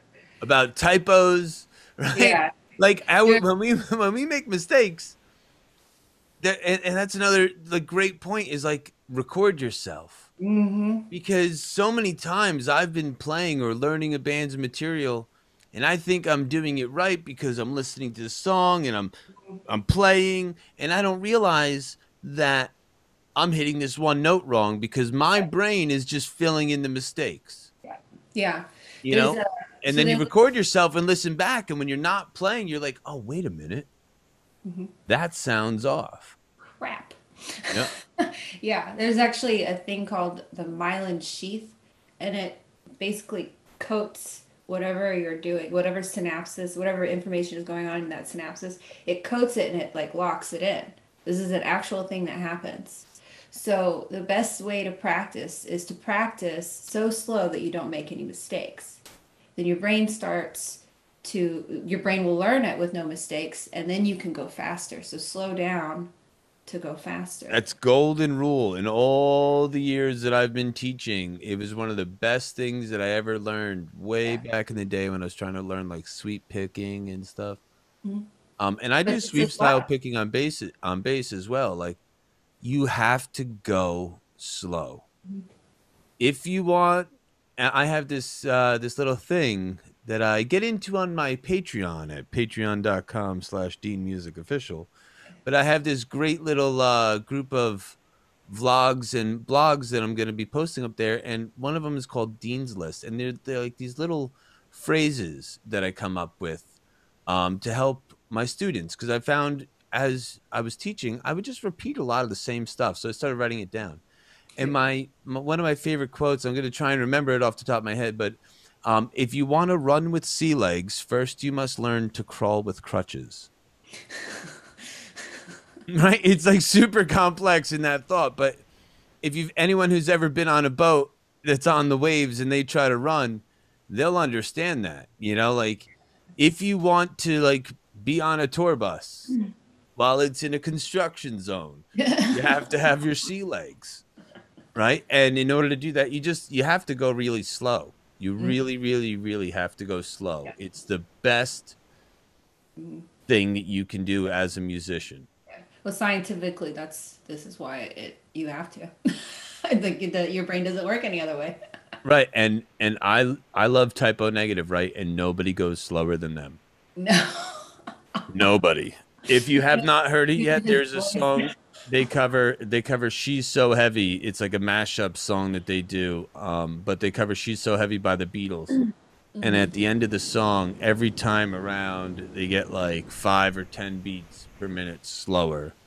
And, and they and they do it like seven or eight times. Like you think every time that it's the the last one because it's so slow and then it goes and gets lower. Heavy- anybody can play fast. Not everyone can play slow. That's truth. That's the truth.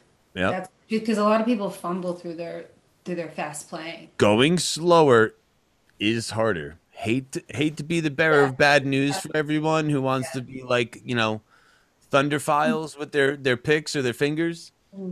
Well, the reason we don't want to go slow is because it, um, it, it it's exactly the opposite of what we want to do, right? We want to play it at time, or we want to play it faster than time, just to know that we know it. But it's the complete opposite of what we want to do. So, it, but you know, if you if you have uh, patience, you know, patience patience is a virtue. Like if you Hell of a drug. if you can be patient and work on little things it, you know it doesn't really take you that much longer it would take you longer to mess up 10 times than it will to to get it down once and play it through a couple more times and you'll, you're fine Nita um, has a rule of thumb where she says she plays something five times before she either speeds like five times without a single mistake Mhm. Until she either like speeds it up or moves on. yeah It's a you know, and it's it's crazy because you can play something five times with no mistakes if you play it super slow, Mhm. quicker than you can play it a thousand times, double the speed with a bunch of mistakes. You know, like yeah it's you're Yeah. better off doing it that way, and it's that muscle memory. Uh-huh. It's a muscle memory and your your brain remembers where it messes up and it thinks that it it did the right thing, so it's going to continue to mess up in that spot until you go slow and actually, you know, lock it in in your brain basically. For sure, for sure. And like so much of that just comes with when you have something that is on your plate, whatever it is, drill. Drill. Drill, it, drill it, drill it, drill it over and over again. Yeah. Yeah, and I, I talk a lot about the growth mindset versus the fixed mindset. And, you know, if you have a growth mindset, you're going to learn a lot more. A fixed mindset doesn't really learn a lot. They think that everything's just a, if they if they're not good, everything's against them and they don't have any talent anyways and you know, whatever. But a, a growth mindset knows that talent is is uh, disguised as practice. And if you have a growth mindset, you're going to sit down, you're going to you're going to deliberately practice things that make you better and you will get better. Yeah, you're supposed to practice the things that you suck at, and unfortunately, we never want to do that because we suck at it. Exactly. You know, and and most musicians like we're usually not beaming with self confidence. Like not, you know, some are, but mm-hmm. not all are. Like it takes a certain kind of personality to lock yourself in your room for 10 hours a day and play your guitar and not so pre-covid you know like uh you know not associating with people um it it you know it used to be strange. It used to be strange to be locked in your room and just sit and hone a skill for years. Um you know you get rumors spread about you in high school and stuff you know like what you know why why does this, this crazy gothic kid ever come out it's because he's sitting home playing guitar and then Who's in the 10 crazy years- gothic kid?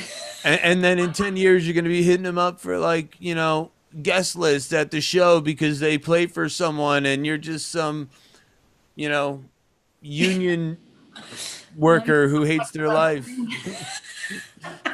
you beef with somebody? No, I'm just kidding. maybe a No, couple two I think it just always happens. It always happens that way, you know. Yeah, it's yeah. like because the the people who play the instruments are usually the artistic type and very introverted. Most, not all of them, but some very introverted and very, um, you know, not. They're not the life of the party. But what happens is when they put on their record and you really like it, they all of a sudden become the leader of the pack. So. and that stuff is sometimes like indescribable about how it comes out too. Like for those who have seen me on stage i'm a nutbag. I'm crazy. You know um depending on the gig i've tamed it down here and there but i like to go you know i one of my my favorite bands of all time is like nine is nine inch nails. And not so much Nine Inch Nails from 2020, but Nine Inch Nails from like 98, 99, 97. And all they did was trash the stage. Mm-hmm. Like, that's the band that I liked. You know, the band that came onto the stage, trashed everything, mm-hmm. went ape. The music still sounded awesome as the gear was breaking along the way. yeah. You know, you go to a Nine Inch Nails concert, and if you're anywhere in the first 20 rows, you're gonna get a key from a keyboard that got shattered, you know, and they just like keep rolling the keyboards in, you know, like there was that's just the type of stuff that I always gravitated towards. But you have to, if you're gonna do that, right, you have to be so well practiced with your music that you can do that stuff, yeah, absolutely. right? And I, there's many times where part of my practice was standing up with my bass, playing listen up, kids. the the music as I'm dancing along to the to the song. Like it's a dress rehearsal basically with nobody there. Uh, it's it's so important, and like you were saying, you know, you got to eat, sleep, breathe it, and, and when you're, you know, you got to dream about it. Like if you're if you're not able to do it in your sleep, then you need to be able to do it in your sleep. You need to take a little bit of extra time and, and really really get it down. Yeah, and you just gotta you gotta drill it, and then you know, and then it becomes sink or swim, trial by fire. Absolutely. And if you don't make it, so what? You know, if you don't get that gig, so what? That's Yeah. not the end. Even the the biggest gig that I've ever gotten, even though I would love any any band that I'm a part of, I always think about doing it for the rest of my life. Like if I'm playing with someone, even if I'm just a hired gun, I if I'm, if I'm playing with someone, it's because I want to too. You know, it's not just for the paychecks because I want to do it, right? And so any band that I've gotten hired from, I would love to be that band member for the rest of time. Yeah. But if not, nah, not the end of my pa- my path. You know, like I'm just gonna keep playing and keep keep doing. Keep, you know, eh, luckily we don't work bass. You know, luckily we don't have to do anything other than play Yeah. exactly what we wanted to do. Yeah. Exactly. Um, but yeah, so much of of performing too is also moving around. Like there's tons of with that upright behind you, right? There's tons of people who just stand there and they're like do do do do do. do, do. But you ever see a rockabilly bass player? Yeah. They're doing like the, you know, jump jiving and wailing. Uh, Speaking of uh, Brian Setzer, right? Yeah. Oh, so that's a part of that interview. He's talking about touring with Brian, and he said that the guy that's played stand-up bass for Brian got the job. He didn't even know how to play stand-up bass. He he played it for that. He he learned how to play it for that gig, and he said it would blow your mind how badass that guy was. So I just heard this story about the Brian Setzer band from uh, my boss over at School of Rock, um, Tevis. She was friends with the bass player from Brian Setzer, and they used to um, go to the shows. And there was one time where she's a bass player, but she had never played an upright bass before. So I want to talk about difference in techniques, right? Yeah. Um, she would get pulled up on the stage all the time to do backup backup vocals, right? Mhm. And one day the bass player just walked up to her, grabbed her, Yeah. threw her on the bass and said, uh-huh. "It's in B flat," and walked away. right? Great. Talk about no time to prepare. Huh? Never played a stand-up bass before, like you know, like the the fingering technique, the no frets, you know, like all that. Yeah. And she got through it, man. She got through it. She she played along to it. But you know, there's also you can fake it until you know what you're doing too. There's that. Well, that's what we If some talked if someone did that to me, I would I could probably if I got pulled up on stage in that case, I'm I'm willing to bet that I could at least 65% probability that I could smash it out of the park. At least 65%.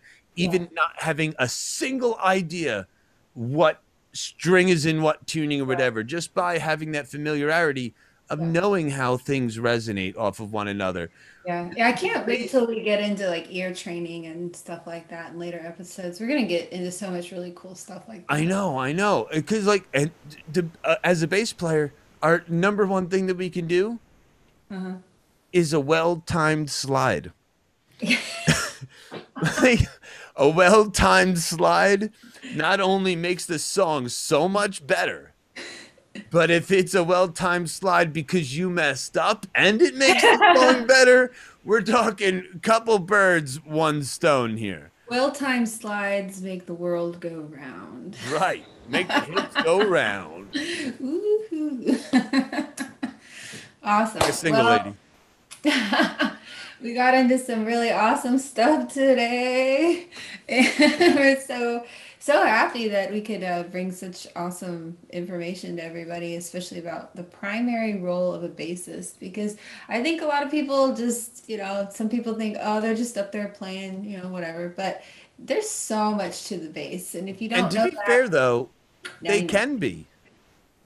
Oh, they can be. They can be. They Yeah, can be. You know, you can go up and you can play bass and you can mail it in. You can Mhm. do it. Yeah. Yeah. It's But- true. You can mail anything in, I guess. But yeah, you yeah, exactly. But not if you're doing it the way hopefully like any of you who are watching this right now, you're probably lovers of music and odds are you're not looking to mail it in and that's why you're here. And because of that, we thank you so very much for joining us on our third episode mm-hmm. of Bass Cafe with Holly and Dean. This is so cool. Yeah. It's so cool. I was a little tired today, so this was good. This is it was good. But I I I'm so happy to be doing this. I when you love what you do, Mhm. um, or sorry, when you do what you love, you just might find that, that you love what you do. That's right. Yeah. And you've been teaching all day, huh? On your Patreon. I have been, yeah. And uh, my son also does virtual school here during the day too. So it's like I'm not only just teaching the music lessons, but I'm also, you know, Open also in eighth grade at the same time. you know, I'm, I'm not, Madison. yeah, I'm I'm in eighth grade and I teach Rock 101 and Little Wing and uh, private lessons. You know, I'm also a part-time mechanic uh, whenever my car breaks down. You know, all those things. Perfect. We're uh, master of uh, a couple trades. Excellent. Well, thanks everyone for tuning in today, and um, thanks Pete Merluzzi for being our guest. Yeah, thank you so much. He's, he's so cool. I can't wait to uh, see what people say about his responses about who is the best bass player. That's Hmm. right. Who is it? Who? Okay, well, we'll see you guys next time. Thanks so much. Bye, guys. Remember, like, share, subscribe, and spread the word about Bass Cafe with Holly and Dean. Please Yeah. visit me on patreon.com slash Dean Music Official and Holly at uh, patreon.com slash Holly, Holly West Music, right? Yes, and my website www.hollywestmusic. And I'm DeanMusicOfficial.com. Thank you so very much. Have a great day, everybody. Bye, guys.